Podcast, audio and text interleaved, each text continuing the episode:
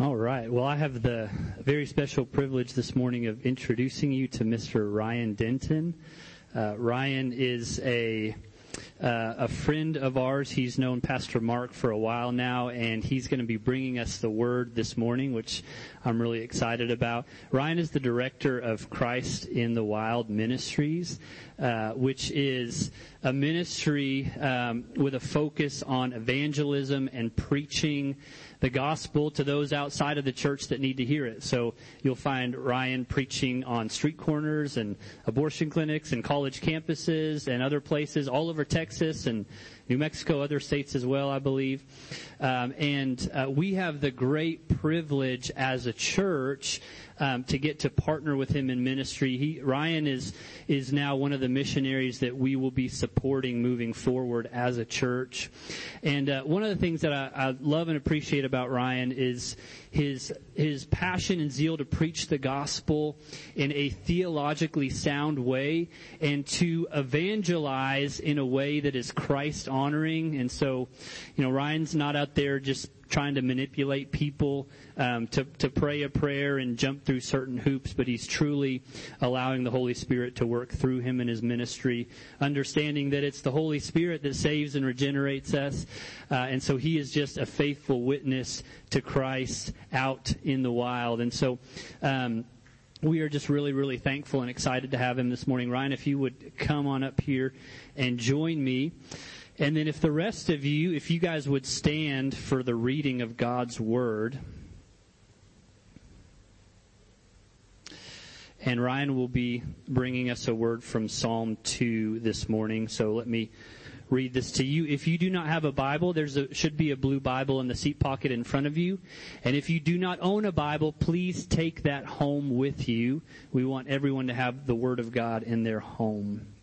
Psalm chapter 2, Psalm 2. Why do the nations rage and the peoples plot in vain? The kings of the earth set themselves and the rulers take counsel together against the Lord and against his anointed, saying, let us burst their bonds apart and cast away their cords from us. He who sits in the heavens laughs. The Lord holds them in derision. Then he will speak to them in his wrath and terrify them in his fury, saying, As for me, I have set my king on Zion, my holy hill. I will tell of the decree. The Lord said to me, You are my son. Today I have begotten you. Ask of me, and I will make the nations your heritage, and the ends of the earth your possession. You shall break them with a rod of iron, and dash them in pieces like a potter's vessel. Now therefore, O kings, be wise, be warned, O rulers of the earth. Serve the Lord with fear, and rejoice with trembling. Kiss the Son, lest he be angry, and you perish in the way, for his wrath is quickly kindled. Blessed are all who take refuge in him. This is the word of the Lord. Amen. Well, you uh, may be seated.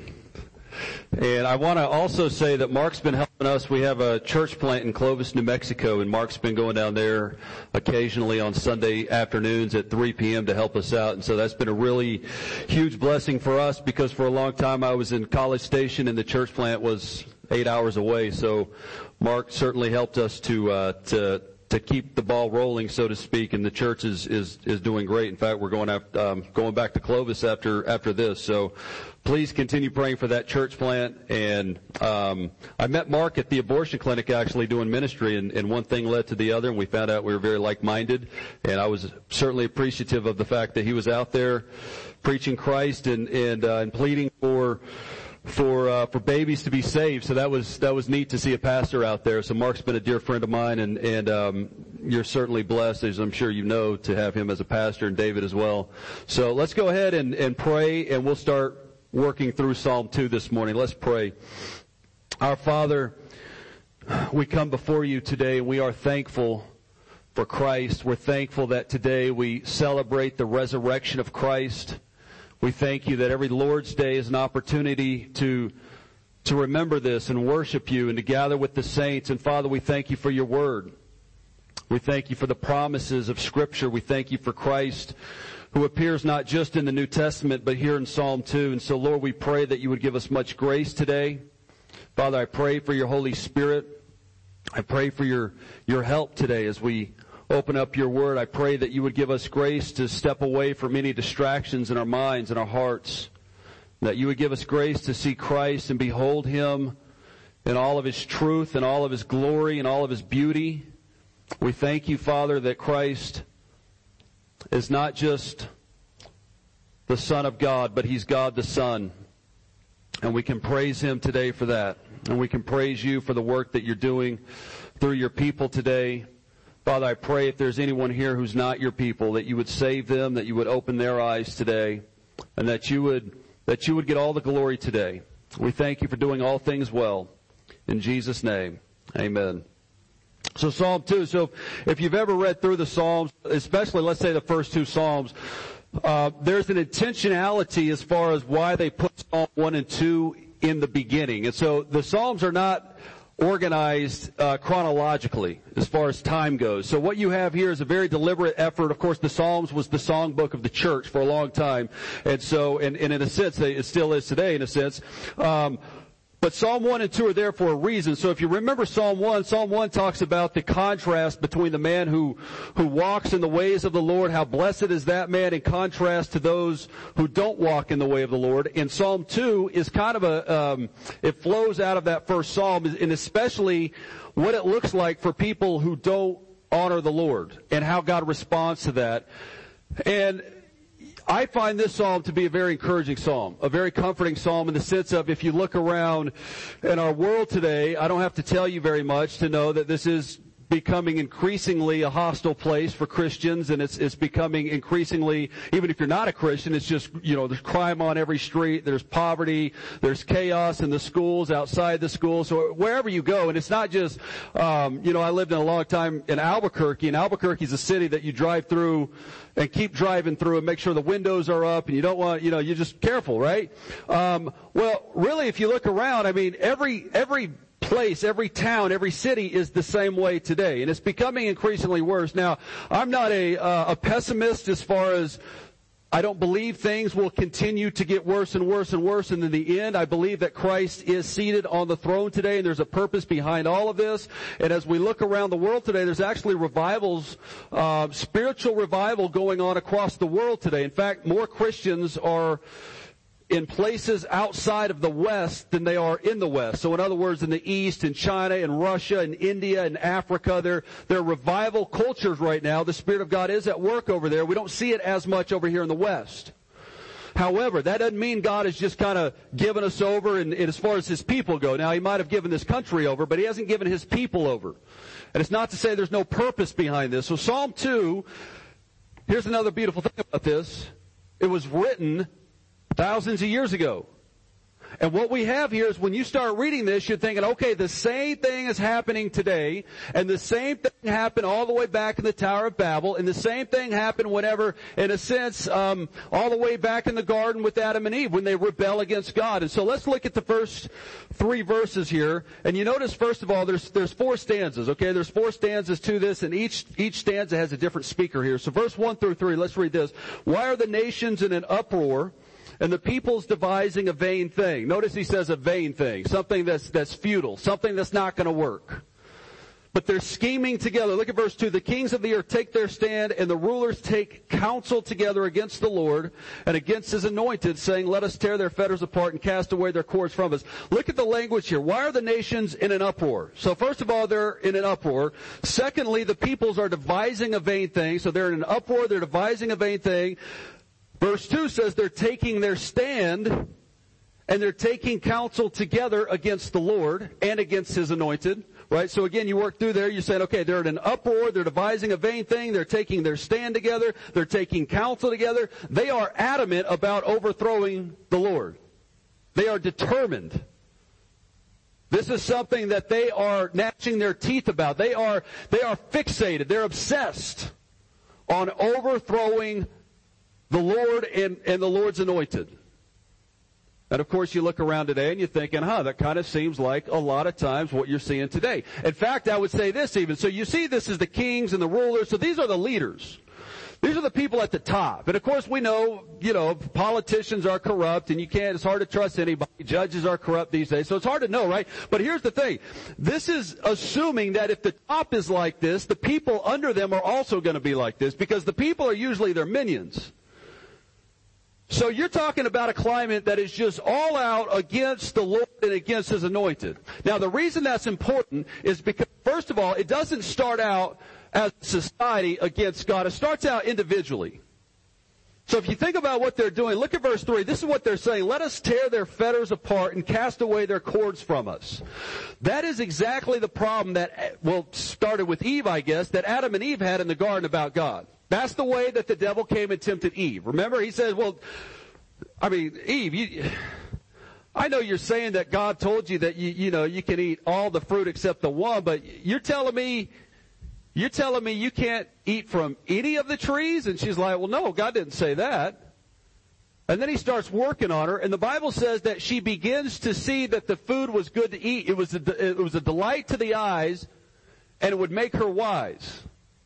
Now, the reason God put that tree in the garden was to demonstrate that He has authority over the human beings. Because remember, the human beings God put in authority to have dominion over the earth, to run the earth.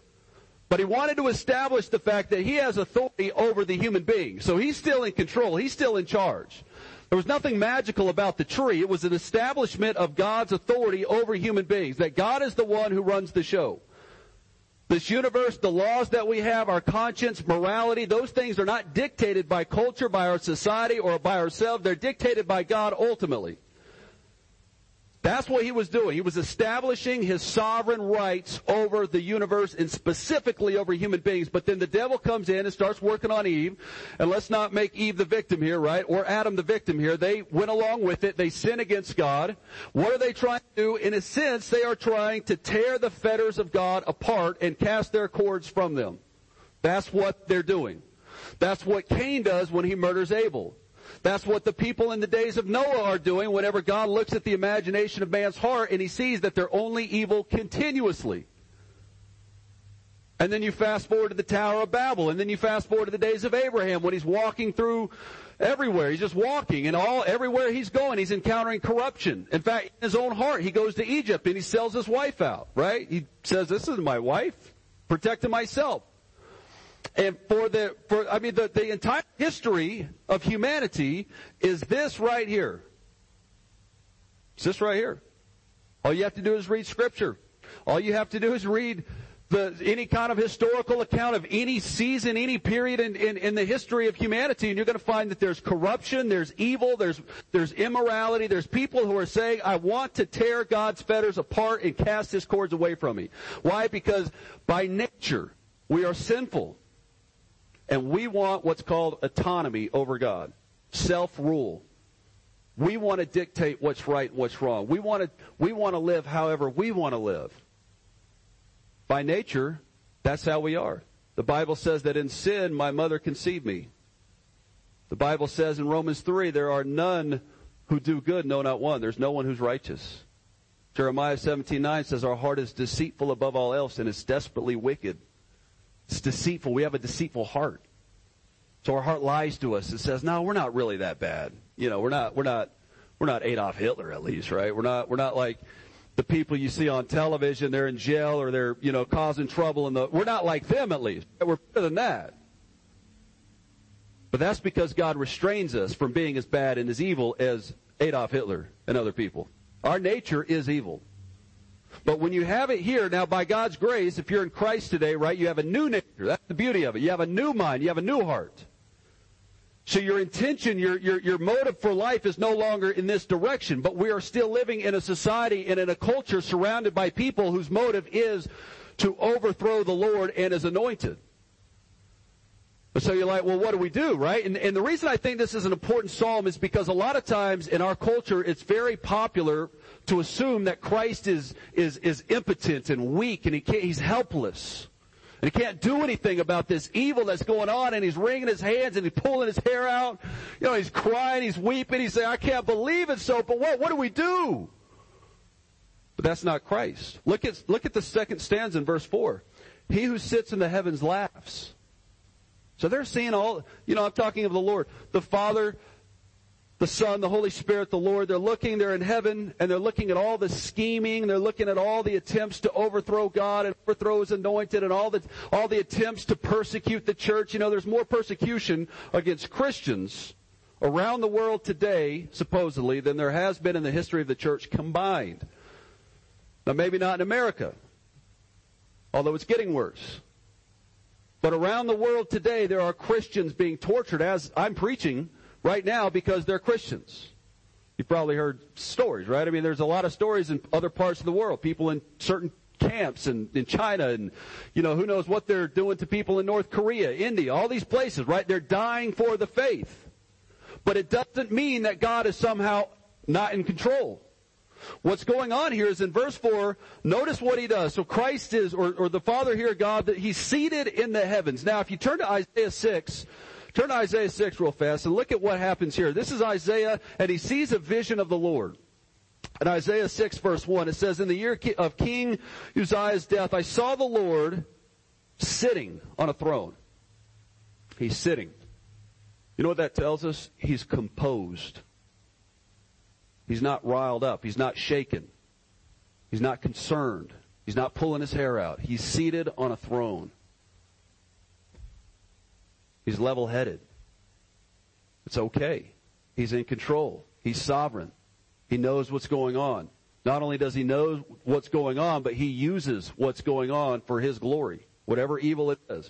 Remember whenever Joseph's brother sold him into Egypt and the brothers, they find out it's Joseph, the brother that's now number two man in, in, in all of Egypt and they're freaking out. They're thinking, oh man, we're in trouble now. We sold him out. And what does Joseph say? No, you, what you meant for evil, God meant for good. God is sovereign. He's sitting in the heavens and he's laughing at all the evil, all the schemes. Now, I'm not, I'm not, too, I'm not implying that he doesn't care, especially for his people, right? He knows how many hairs are on your head if you're in Christ today. He cares for you. You are his, his father. Excuse me. You are his son and he is your father, right? There's a relationship there. He cares for you. But it's to say he's not concerned. It's to say whatever is going on in the world, he's up there and he's saying this is, it's going to turn out for my good. And we're going to see this as far as why this is in a minute. But he's seated in the heavens. He laughs. The Lord scoffs at them. So now we see the Lord's response, right? He laughs. He scoffs.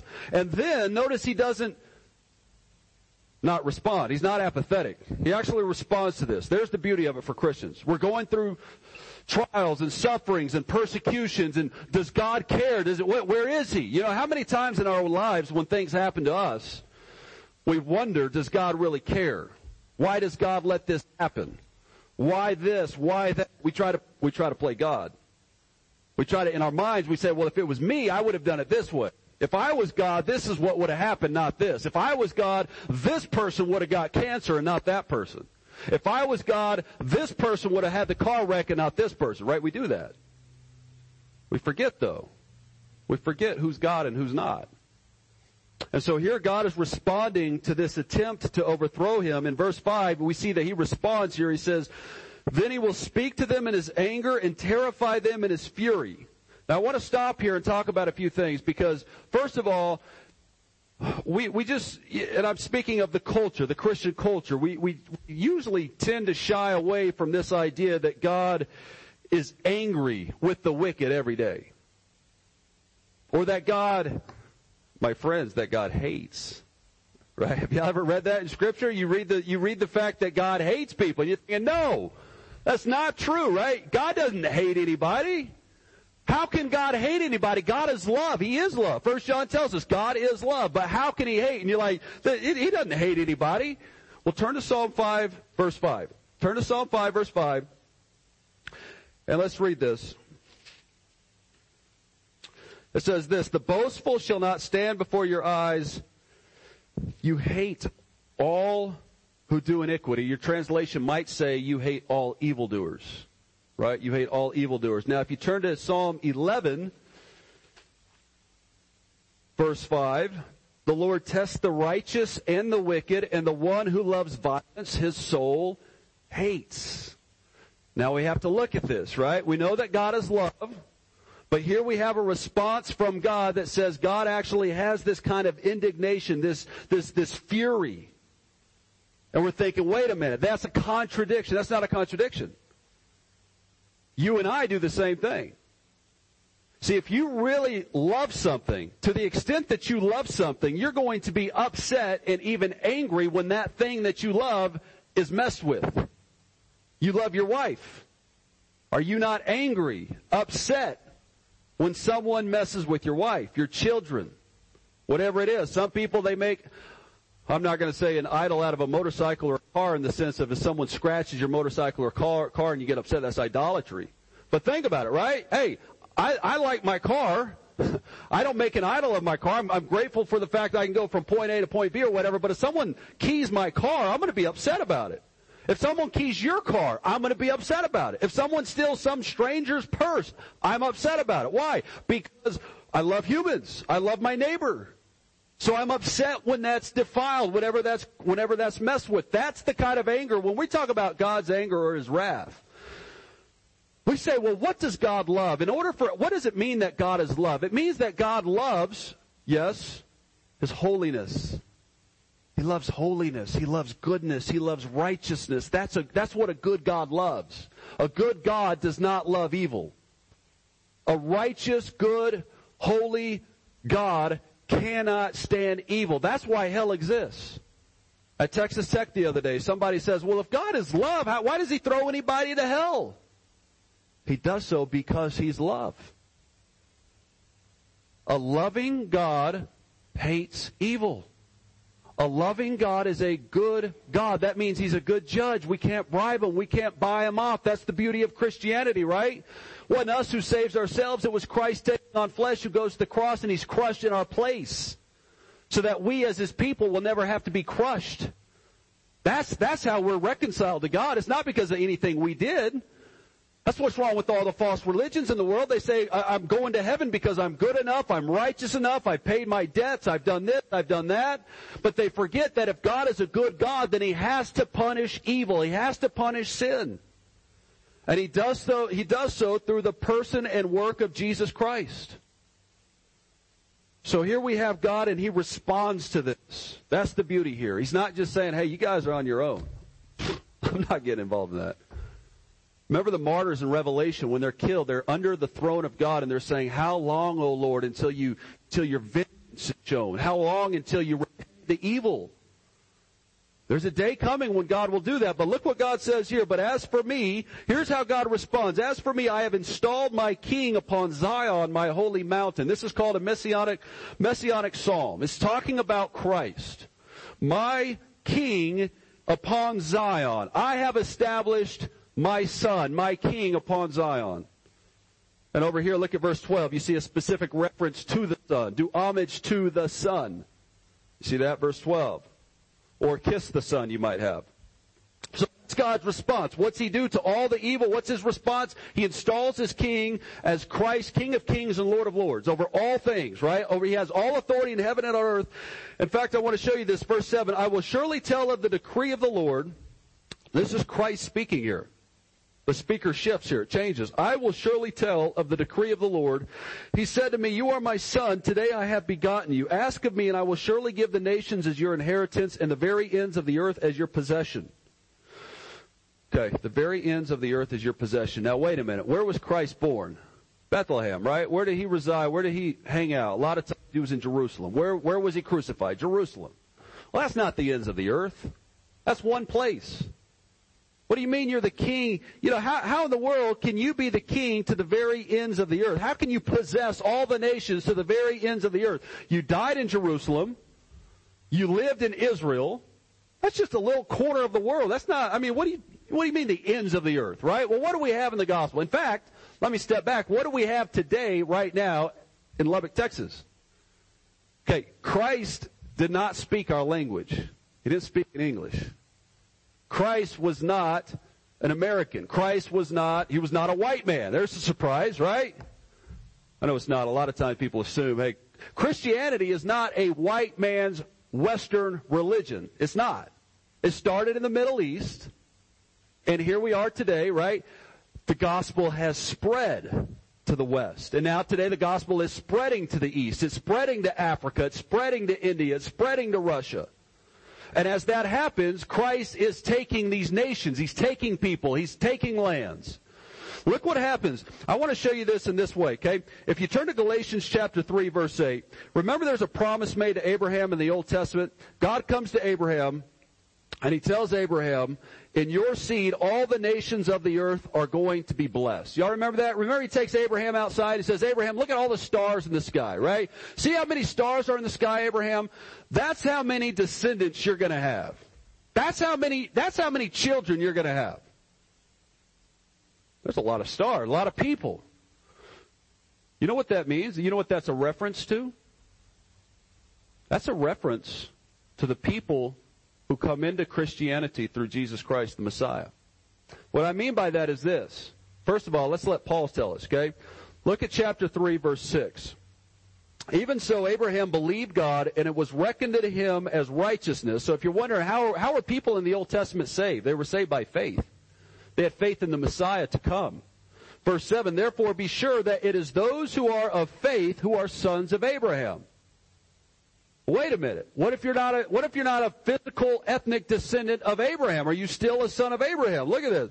Verse 8, the scripture foreseeing that God would justify the who? The Gentiles by faith preached the gospel beforehand to Abraham saying all the nations will be blessed in you.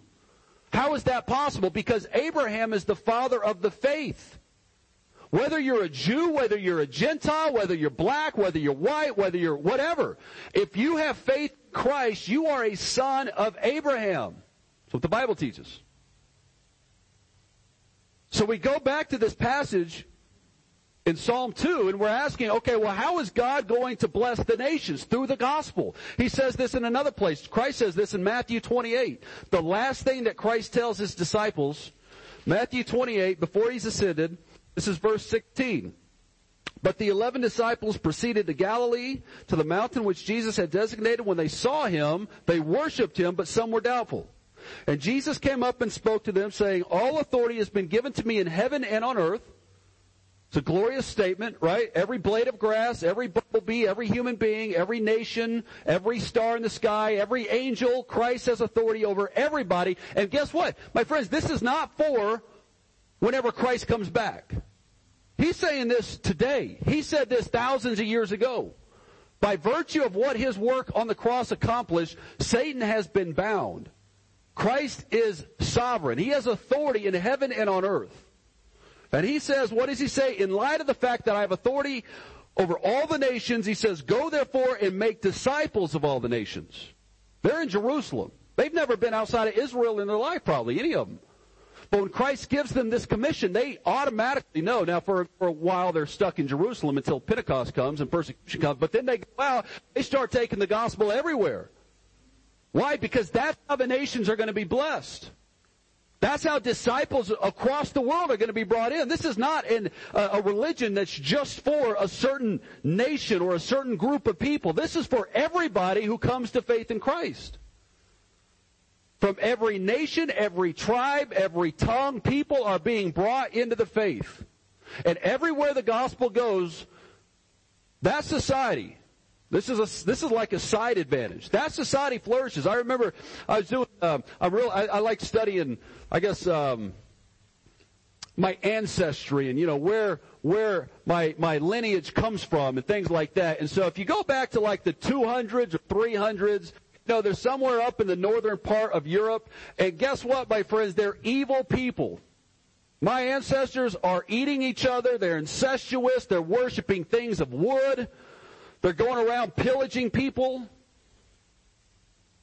They paint their faces. They're evil.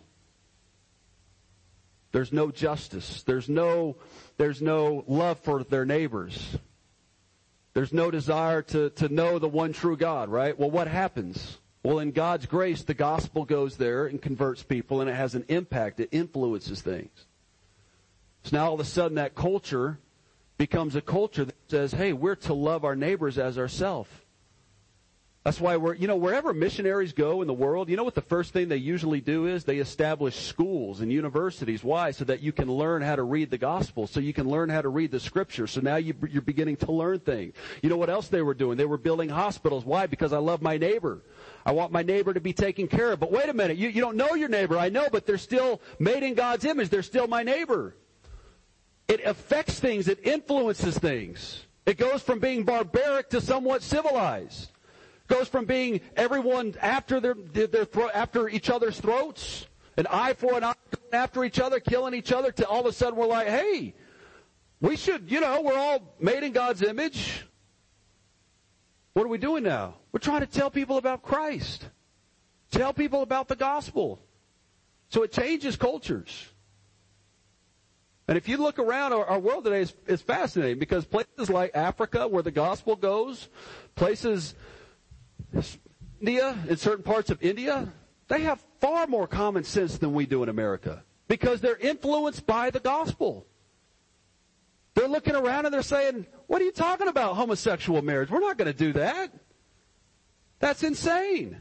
Why? Because it's against God's law. It's unnatural. That's what the Bible says. It, by the way, it doesn't work as far as the society goes. It's a breakdown of society, and they see that. They're using the gospel to see that. So in other words, there's, there's ramifications that are secondary. The primary thing is God is being glorified across the world. People are being saved. God's church is being built up, but there's, there's consequences, good consequences, right? So the nations are being discipled. And then lastly, he says, um, Christ in verse 20 says, teaching them to observe all that I commanded you, and lo, I am with you always, even to the end of the age. That includes today. And these guys were going out, every single one of them except the, the apostle John was killed for being a Christian. So in the midst of that, Christ is reminding them, hey, I am with you always, even when you're being persecuted, even when you're being killed. It's okay. I'm with you. This is not our home. This is, no one has promised this to be paradise, right? This, this place is supposed to be our wilderness when we're on our way to the promised land. But Christ is with us just like he was with the people of Israel in the desert, leading them pillar of cloud and, and, a, and a pillar of fire by night. Christ is leading us. He's with us. So that's how God is going. What does he say back in Psalm 2? He says, I will give the nations as your inheritance.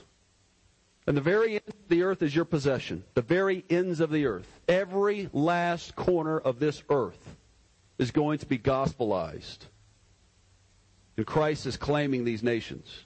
And he's going to. Verse 9 says, You shall break them with a rod of iron. Now, this is meek and mild, Christ, right? This is the Lamb. But you say, Hey, you're going to break them with the rod of iron. This is the rod of judgment, the rod of discipline. You shall shatter them like earthenware. This is discipline. This is judgment. And we see this in various ways throughout the, throughout the world today. You know, as a country or a nation, as they, as they, um, throw off these fetters of the gospel, what happens? Chaos, confusion, evil, pillaging, murder. You go back to incest and pedophilia, everything else happens. It floods in. Why? Because the gospel was the restraining element there, but now it's gone. What, you, what happens? Demons, doctrines of demons, bad theology, everything comes in. That's what we're seeing here. So that's God's judgment. So again, we're saying, well, wait a minute, God doesn't judge. Yeah, of course he does, right? He's a good judge. It's not a contradiction. It's right here in Scripture. Verse 10 says, and here's the warning. Here's the last stanza, okay? And it switches again. It switches back to the speaker. This is more like a neutral speaker, and he's telling everyone, listen, how should we respond to this in light of the fact that God is sovereign and you can't overthrow him? You can't overthrow him. It doesn't matter how powerful you are, doesn't matter how much how much money you have, doesn't matter what you know, the, the influence, a politician, whatever nation, you cannot overthrow God. You cannot overthrow, you cannot thwart his purposes. So in response to that, verse 10, very kindly, by the way, I mean, this is a nice, gracious God actually say, hey, I'm going to tell you what to do about this. I'm not just going to take you out and cast you into hell. I'm going to tell you what to do. There's a response here. Whether you're a politician or an individual or anyone, whoever you are, trying to overthrow the things of God and God Himself, He says, Now therefore, O kings, show discernment. Take warning, O judges of the earth. Be wise. Wake up. Open your eyes. Think about what you're doing. Think about how insane this is. Trying to overthrow the one who made all things, the creator of the universe. You can't, you can't overthrow, you can't win this war. And perhaps you're saying, I'm not trying to overthrow God. I'm just living as though God doesn't exist. I'm just doing my own thing. I don't care one way or the other. But Christ says you're either for Him or against Him. When it comes to God, there's no such thing as being neutral. There's no such thing as being objective or even agnostic and saying, well, I, I haven't quite really figured things out. Because in Romans 1 it says, oh yes you have. By virtue of the fact that you've been made by God in His image and you live in His creation, you know that the one true God exists. But in unrighteousness, you suppress it. You hold it down, it says in Romans 1. Because what can be known about God is plain to every single person, Romans 1 tells us. Obvious. But people suppress it. So here it's saying, listen, wake up. What, what do you think? You can't win this. People have been trying to overthrow God from day one, and here we are still preaching His Word. And not only preaching His Word here, but it's being preached around the world more, in more places than it ever has been. The last 2,000 years. You can't overthrow God. You're not going to win this. And verse 11 says, worship the Lord with reverence. I love that part. With reverence, worship the Lord. In fact, I mean, think of that, what it's saying. What's, what's our response? Worship the Lord. Don't just do lip service. Don't just, you know, it's not just, it's not just coming to church, but it's truly, what is your heart? What state is your heart in? What's your motive for being here? What are you, what's your life like outside of church? You're not saved by your fruit. But it's to say if you've truly been born again, then your life is going to demonstrate that. And partly what that means is that you'll be a person of worship. Not just in church, but your whole life will be an act of worship to God. In your work, you'll say, God, I want to work at this job not to get anything primarily, not to please somebody. I want to please God at work. Because God sees me. There's another thing, by the way, work ethic. Where the gospel goes, you see good work ethic. Why? Because people are working unto the Lord. I don't care if it's at Chick-fil-A. I don't care if you're sweeping a street, a plumber. My, my, my son, you know, I keep thinking my son's going to be a preacher. I say, he's two years old. I say, what are you going to do when you grow up? He says he's going to drive trucks. That's what he wants to do, drive trucks. You can do that to the glory of God. Absolutely. Your entire life is an act of worship now. And then it says this, rejoice with trembling. You see the sincerity of that? It's not just rejoicing. You know, our culture, we're all, we rejoice about everything. You know, my team won the football game. It's, it's so-and-so's birthday today. I, I graduated from this. I got a job over here. I'm always rejoicing. But am I rejoicing over God primarily? And not only am I rejoicing, look what it's, I, I, with trembling. Isn't that nice? You know, there's an element of, of of awe and even fear when it comes to the Christian's response of who God is, because we know that God's a holy God. We're standing in the presence of the King of Kings and Lord of Lords. And wherever you look in Scripture, and you try it, wherever you look in Scripture, people come before God reverently and trembling. Even when angels appear to people, they fall on their faces. Like John actually starts worshiping an angel because he's so overtaken and overwhelmed by this angel's glory. And the angel has to say, no, John, don't worship me. I'm a creature like you are. Don't worship me. Worship God. But if he's overtaken by an angel's presence, how much more by God? And to a certain extent, every Christian, everyone who's been born again will be able to taste a little bit of that, at least. And then the last verse, he says, do homage to the Son. The better translation there is kiss the Son. Because in the old days, what would happen is when a king went out and waged war against another king, the losing king would be required to come and kiss the feet of the, of the victorious king. And that was to show his submission, that he's been conquered, that he's been, he's been taken, he's been, he's been undone, he's been overcome. That's what that references to. Here's God telling us, kiss the Son, do homage to the Son, kiss His feet, acknowledge that He and you're not. Acknowledge that He's the Lord and you're not. Acknowledge that this is His universe and you've been subdued, you've been overtaken, and you're undone. And by God's grace, you come to Him and like the, uh, the, the tax collector, you say, Lord, have mercy on me. I'm a sinful man. Like Peter, whenever he realizes Christ is the Christ, he says, Lord, depart from me. I'm a sinful man. I don't deserve this. It's by grace that we've been saved, right? Not, not by our works, not by anything we've done, lest we would boast. It's by faith, by God's grace. But again, it ends with this, for his wrath may soon be kindled. If you think about how many people are dying around the world today, and I don't mean to be sensational, but this is reality. I just preached a funeral for my cousin last week. He was 54, died of a heart attack, just like that, killed him, right? And you're like, wow. I mean, that could be anybody. And we know that. We know death is all around us. We're always aware of that. But the reality is this, you know, despite knowing the fact that we are all prone to die at any single moment of our life, an asteroid could come and just demolish us right now. Again, not to be sensational. That's a fact though. But in light of that, does death change the way we live? The fact that I know I'm going to die, even, you know, even if everybody lives to be the average age, 80 years old or whatever, in 100 years, 80 years old, or in 80 years, well, every person in here, we're going to be dead. So why would we live for the 80 years when we have eternity in front of us? See, that's what it's saying. Take warning. Wake up. Show discernment. But it says God's wrath may soon be kindled. And if you're apart from Christ today, let me, let me read this out of John chapter 3. If you're outside of Christ today,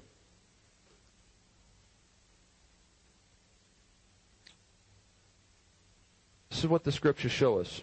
In verse 36, it says, He who believes in the Son has eternal life, but he who does not obey or believe the Son will not see life, but the wrath of God abides on him. This is the same passage that John 3.16's in. For God so loved the world that he gave his only begotten son. That's a fact. He did.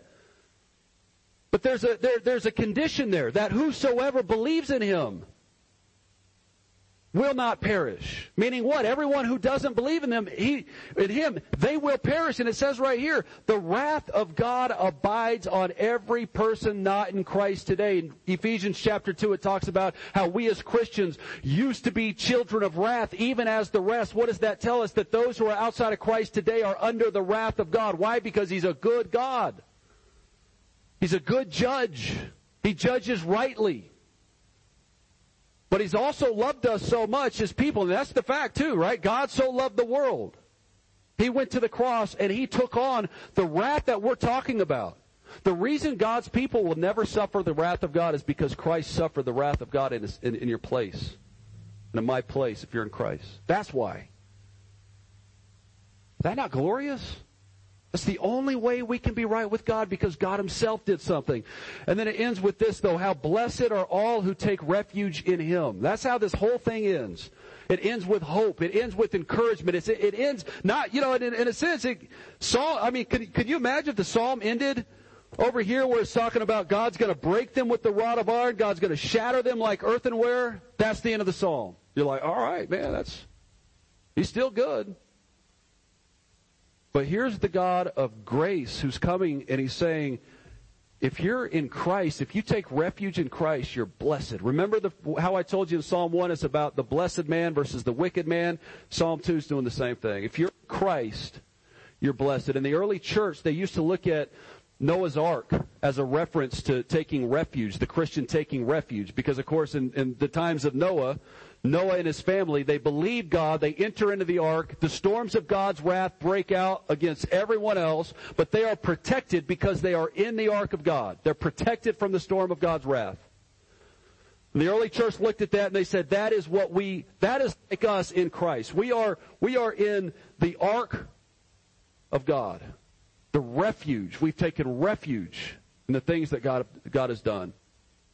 So I hope this is an encouragement to show us, listen, Christ is sovereign today. Christ is ruling today. Christ is very much aware of what's going on, whether it's your life, of course, but as a country and the world, he's very much aware. He's not throwing up his hands and saying you're on your own.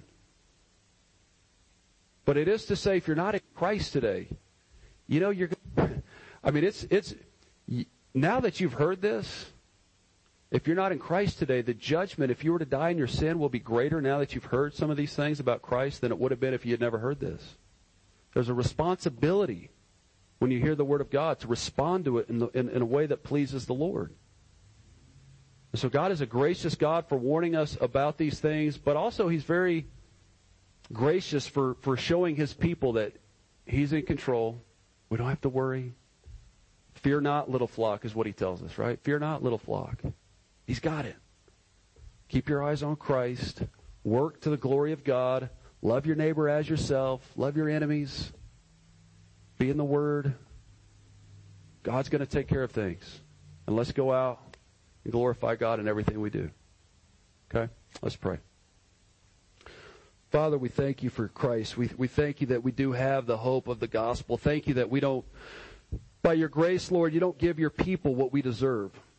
We thank you that you've, you've called us out, that you've given us new eyes and a new mind and a new heart so that the things that used to be foolish are now, are now true wisdom and true food and true meat. Lord, I pray for your people here. I pray for, I pray for brother Mark. I pray that you would help him with his sickness, that you would bless him, restore him to health. I pray that you bless your people here, encourage them, help them this week, Father. Give them grace, strengthen them. Lord, help all of us not to flinch in the face of these trials that are in our lives, but to know that Christ is King of kings and Lord of lords, and He has all authority in heaven and on earth, and this life is just a vapor. Lord, I pray that you'd be with those who are not your people here, that you would have mercy on them, that you would open their eyes, Lord, show them the severity of this, how serious this is, how, how quick life is, that you're a good God and greatly to be praised. And so, Lord, we do that today and we thank you in Jesus' name. Amen.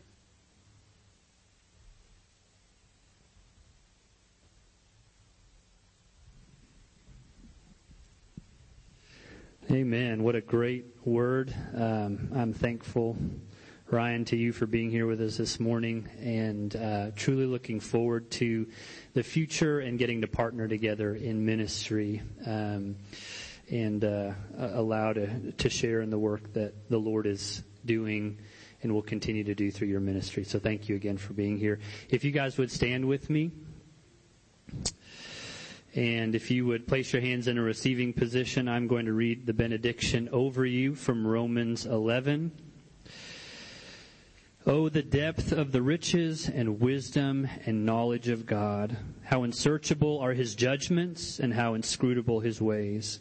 For who has known the mind of the Lord or who has been his counselor or who has given a gift to him that he might be repaid? For from him and through him and to him are all things. To him be glory forever. In the name of the Father, in the name of the Son, in the name of the Holy Spirit. Amen. Go in peace.